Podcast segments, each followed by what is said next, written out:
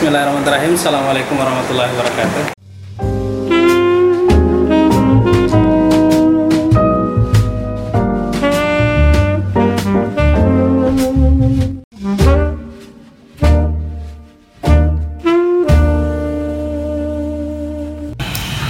Teman-teman sekalian, bab pertama itu membahas judulnya apa? Dasar-dasar dasar-dasar kepercayaan.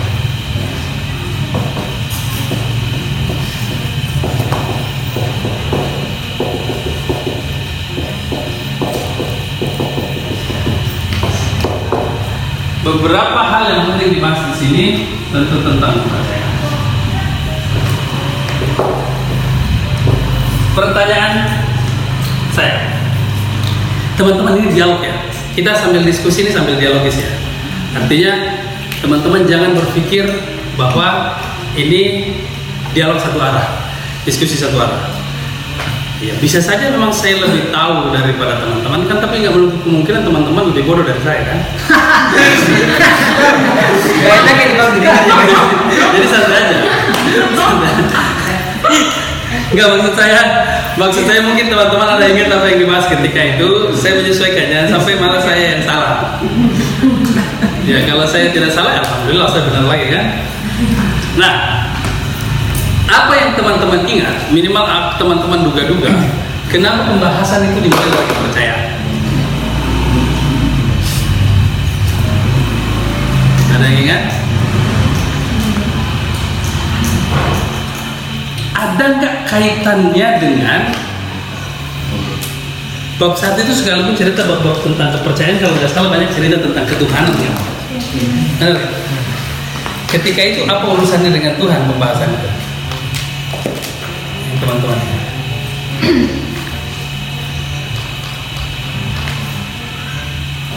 Bicara tentang kepercayaan, teman-teman, ini kita bicara tentang dasar-dasar kepercayaan. Bukan kepercayaan kepercayaan dasar loh ya, tapi dasar-dasar kepercayaan. Sesuatu yang lebih mendasar di balik kepercayaan ini. Kepercayaan ini menjadi semacam fondasinya, justru semacam fondasi. Nah, bicara tentang uh, ideologi perjuangan kita tentu harus berangkat dari sebuah argumen mendasar yang tidak terbantahkan. Apa argumen mendasar yang tidak terbantahkan itu? Kalau ada yang buka NDP, kalimat pertamanya mungkin ada yang bisa baca di situ. Ada yang bisa. Manusia membutuhkan suatu kepercayaan. Manusia kepercayaan. dan saya lebih suka dengar suaranya dari suara. Ya. Silakan dibaca. Manusia manusia memerlukan suatu bentuk kepercayaan. Oke. Manusia memerlukan suatu bentuk kepercayaan. Kesimpulan sederhana di situ adalah tidak ada satu manusia pun yang tidak memiliki kepercayaan. Bagi seorang ini kita tidak mempersoalkan apa yang dipercaya ya. Dia hanya mengatakan bahwa setiap manusia pasti memiliki kepercayaan. Bagi seorang agamawan, dia percaya musibah seperti gempa itu karena dosa Anda terlalu banyak. Tapi bagi ilmuwan mereka percaya bahwa itu tidak hubungannya dengan itu. Ini hubungannya memang persoalan Anda tidak bisa antisipasi sejak awal terjadinya potensi-potensi bencana. Bagi pemerhati lingkungan ya karena Anda tidak menghargai alam dan yang lain-lain. Setiap orang pasti memiliki sebentuk kepercayaan. Kita tidak bicara dalam artian terkait satu kepercayaan tertentu. Terus bagaimana dengan orang gila? Orang gila juga punya kepercayaan. Ketika Anda melihat dia ngais-ngais tong sampah, dia percaya bahwa makan itu bisa menghilangkan laparnya.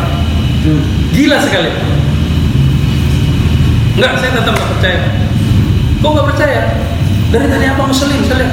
Abang ini pasti pembohong. Itu pun sebuah kepercayaan bahwa Anda percaya, saya tidak bisa dipercaya. Artinya tidak ada alasan untuk tidak memiliki kepercayaan bahwa setiap orang pasti memiliki kepercayaan. Stop sampai di sini.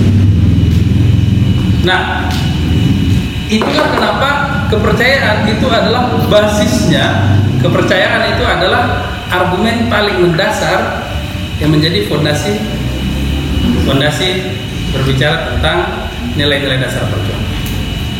Tidak ada orang yang tidak memiliki kepercayaan.